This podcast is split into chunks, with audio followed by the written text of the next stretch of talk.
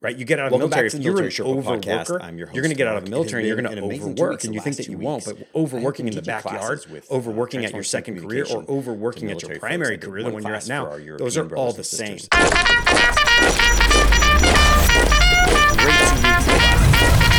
This is the Military Sherpa Podcast.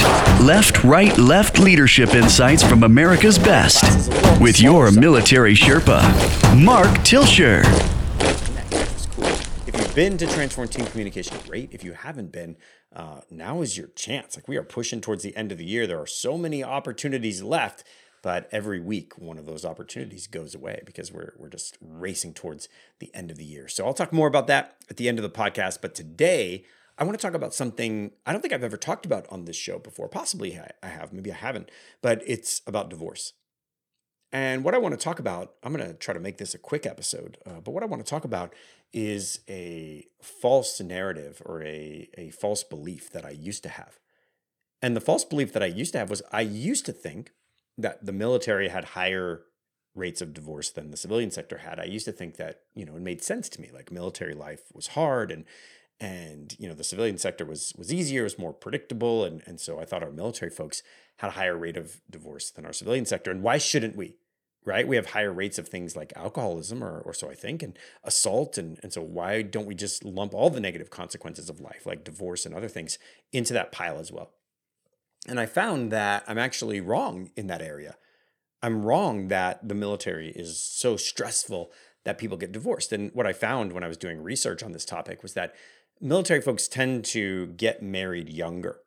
And so there's something attractive, and I'm not trying to play into stereotypes here, but there's something attractive about marrying into the military. Like there's all the dependa memes, and some people will be triggered by the word dependa. Some people will laugh that I use the word dependa. But there's all these dependa memes, right? Which is like, I just want your TRICARE or your BAH. And uh, there's a lot of stereotypes that go along with that. And I'm, not playing into those stereotypes, but I am going to say that stability uh, can be attractive, that a stable profession can add to somebody's attractiveness score, let's say, right? You don't have to be marrying somebody for the money. Let's face it, like people in the military aren't necessarily getting rich, but there there is something attractive about a stable, dependable, you know, person with a, a nice haircut and a and a and a future, right? And so those things definitely play into who we select as our long-term mate.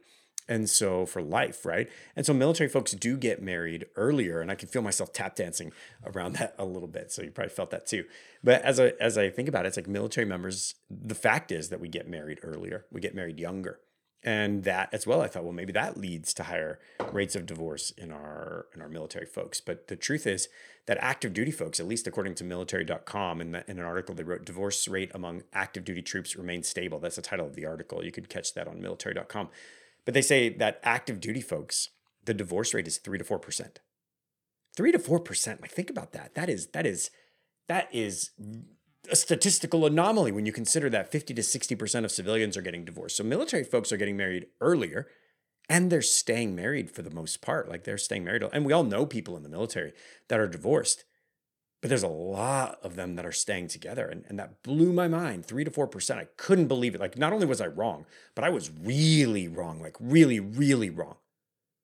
And what I discovered, and I learned this a while ago, so it's not like I just recently came upon this information, but I learned this a while ago, is that veterans, veterans get divorced.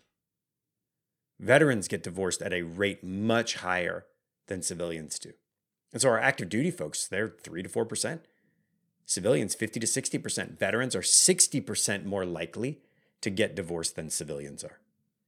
And so something happens when we get out of the military that our spouses, our relationships, they they're they're not as strong.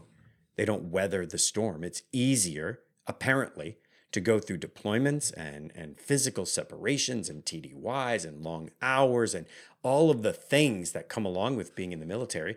That stuff easy to weather. But then you retire, you have a retirement check, you you you have disability income, you have a, a history of life experiences together, you have children, you have, and that is is harder to bear than all of the burdens that we carried.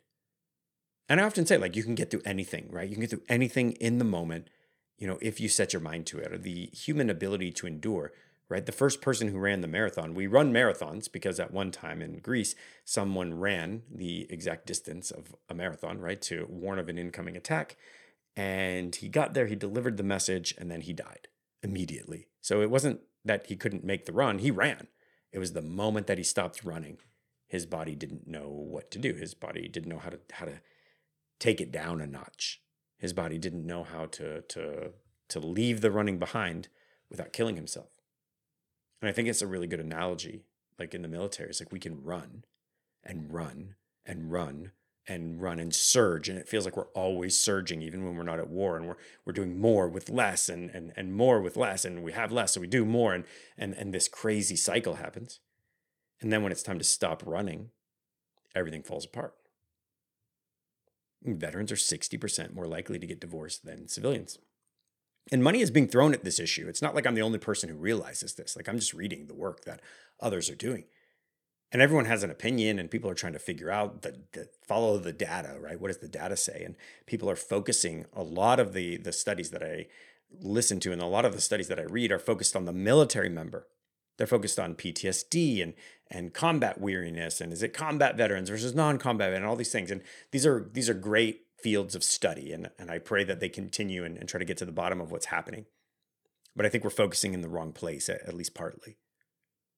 And I think that a lot of it has to do with the spouses rather than with the military members. And I, I look at my house in particular, and I, I think of my wife in particular, who is the most amazing person that I know. The things that she sacrificed and the things that she endured over the years uh, I mean, just like you, right? Like if, if you're active duty and you're listening to this podcast, just like you, your spouse endured things that you don't even know about. They they only brought up the stuff that that came to the surface, but there's so much underneath.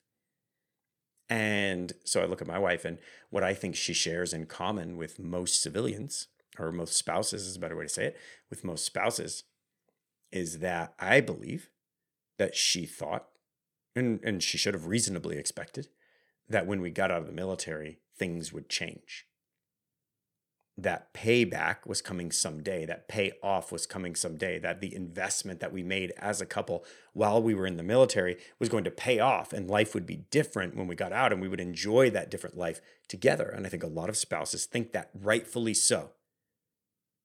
And so if we think of our, our tool, right, the peace index, the peace index is how we measure your health. You could say mental or physical or spiritual, forget all those things. This is how we measure you. We're going to put them all in one bucket. And we use five categories, right? Purpose, place, provision, physical health, and people. Your purpose, do you live for something greater than yourself? Your place, do you love your home and your work and, and your environment? Do they meet your needs? Do you feel safe? Provision, money. Do you make enough spend within your means? Are you outrageously generous?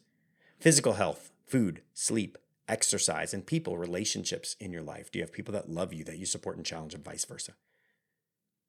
And when we're in the military, our spouses and our, sometimes our peace index, the total of all of those things aggregated together, sometimes we let those dip into the negative or have a downward trend. Sub 50, we would say, is, is the negative, right? If they're half of what they could be, then we often think that's that's unhealthy, especially if you're trending down and uh, if you're getting worse. And that our spouses think, well, yes, I place, I don't really like the base I'm in. Relationships, I'm far from my family. But when we retire, we're going to move somewhere that we're both going to enjoy. We're going to integrate into our community. So your spouse is looking forward to those things. What happens when you get out of the military and you don't move somewhere your spouse wants to be? Because you got a job in Phoenix, Arizona, but she's always wanted to live by the beach, but that's where the work was. It's really good money and it's what I want to do. So, you, as the military member, follow your purpose and your finances, and your spouse is once again being asked to take their place, their place score, their neighborhood, their community, their, their work, their home, and to continue suffering in that area, to let that score remain low. Well, that isn't what they signed up for, not in their mind. Now, it was never discussed. And so expectations were levied, and then they were they were crushed. And so that's what, what ends up happening in my mind. Or the military member continues chasing their purpose because you don't change right? You get out of the military. If you're an overworker, you're going to get out of the military and you're going to overwork. And you think that you won't, but overworking in the backyard, overworking at your second career, or overworking at your primary career, the one you're at now, those are all the same.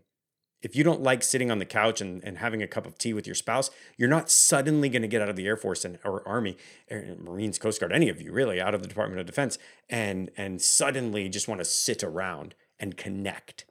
If that isn't your primary motivation now when you have a day off, it's not going to be your primary motivation when you have a day off later. If you're an overworker, you're going to be an overworker.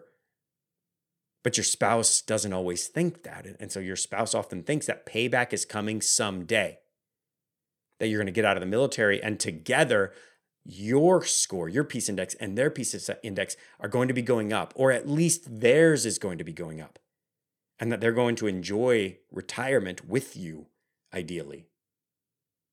And that payback doesn't always come. And so when I'm coaching people that are on their way out of the military, this is one of the biggest things I have to talk to them about. I had a hard fall when I got out of the military. I looked at my peace index before I got out, and I looked at my peace index after I got out, and my purpose and my my place, uh, and even my physical health and my relationships. All those scores went down, all of them, like every one of them, dramatically so. Like I used to have 100 airmen in my schoolhouse. I would high five them every Friday. I had a cadre that I was always pouring into and developing, and you know, I, I had my people score was through the roof. And then I got out and I had no one that I was investing into outside of my family. Not which is not a small thing, but it isn't the same. My place, like we left Europe and Germany and our little farm, and we were very happy there. We lived there for eight years. So my scores went down. And as we think about you and your transition, whether you transition at 10 years, four years, 21 years, or 30 years, what is your spouse's peace index? What is your peace index? that's a conversation that needs to be had. I didn't have that conversation. I wish that I would have. I need to have it now, right? Like I need to have it now. It's not too late, but now is the right time, right? When's the perfect time to plant a tree 20 years ago? When's the second best time today? But we need to be looking at our peace index as part of our plan. So when it's time for you to consider retirement, and I would encourage you to do it now rather than then, it's like, where is your peace index and what are we doing to improve it? And when we retire, how do we make sure that both of our needs are being met? Because I, I can virtually guarantee you that if your spouse thinks payback is coming and that payback isn't coming, and it seems like that payback is always elusive around the corner, things won't go easy. And there's a reason, and I believe this is the primary reason, in my opinion, and this is not database, this is just my opinion. But I believe that this is why veterans have a 60% higher likelihood of getting divorced than our civilian counterparts do. And the good news, and there's always good news, the good news is we can do something about it. That's it. Right. And so the prep work that we do now on our five areas communication, relationships, alignment, execution, capacity they apply to our families and our homes. If you and your spouse have lousy communication, don't expect your relationship to be strong. If your relationship isn't strong, don't, don't expect to be aligned. And if you're not aligned, you won't understand each other's peace index. You won't understand what each other wants from the future, where we're headed. You won't have similar plans, which will only lead to disappointment.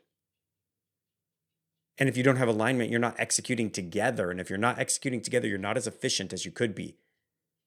And your capacity will therefore be smaller. You'll have less capacity. So you'll be more exhausted, but producing the same amount of work, probably less work. So I wanted to bring that to light. It's something I talk about really often when I teach transforming team communication in our instructor certification seminar. I bring this up. I've been bringing it up for I mean well over a year. Every time that that something comes up about somebody's home, I, I tend to bring up this veterans have a higher rate of divorce than civilians. It's something you need to know. You need to know. Gosh, wouldn't it be horrible to go through 20 years, let's say, and investing in each other only to separate at 23, 24, 25 years and start over? can't imagine such a thing. But it's happening. It's happening all the time. So I hope this podcast episode you found to be useful. I feel a little bit negative, but there's definitely a positive spin because you can start working on these things now. The Peace Index is a powerful tool, and we need to be sharing our scores, coaching through with our spouses, just like we do with ourselves. And I need to be better about this myself. And so this is something I want to commit to doing and being better about, uh, just like I'm calling you to be. So, liberation is happening. If you find this to be a liberating conversation, thinking about your spouse in a different way, thinking about how to coach your, your airmen, your soldiers, or sailors in a different way, if this is valuable to you and you haven't been through our Transforming Team Communication course, what are you waiting for? Now is the time. The feedback on this class is consistently best class I've ever taken, transformed the way I look at my spouse, changed my life. If you've been through this class, I need you to put one person in this year so that we can multiply our liberation efforts. How many people need this? Everyone needs this. We need to have a waiting list beating the door down, and you're critical to that.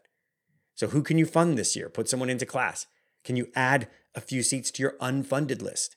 Do we need to start talking about coming to your base next year? Now is the time, as we're headed into the end of the year, to start thinking about these things. So, http colon slash slash whoever says that these days but militarysherpa.com is a list of all of our classes and for all of my instructors we're starting the last week of september we're starting a, a giant coaching certification cohort and so we're kicking that off it'll be the last week of september and this is going to be for primarily those folks who have been through our transforming team communication class if you haven't been through it i might be able to get you in there and and maybe even get you transforming team communication certified beforehand excuse me beforehand. Um, but we'll have to talk about that. We'll have to we'll have to do that individually. But militarysherpa.com, go out there. You can see all of our classes. I'll talk to you soon. I'm out. Thanks for listening to the Military Sherpa Podcast with Mark Tilsher.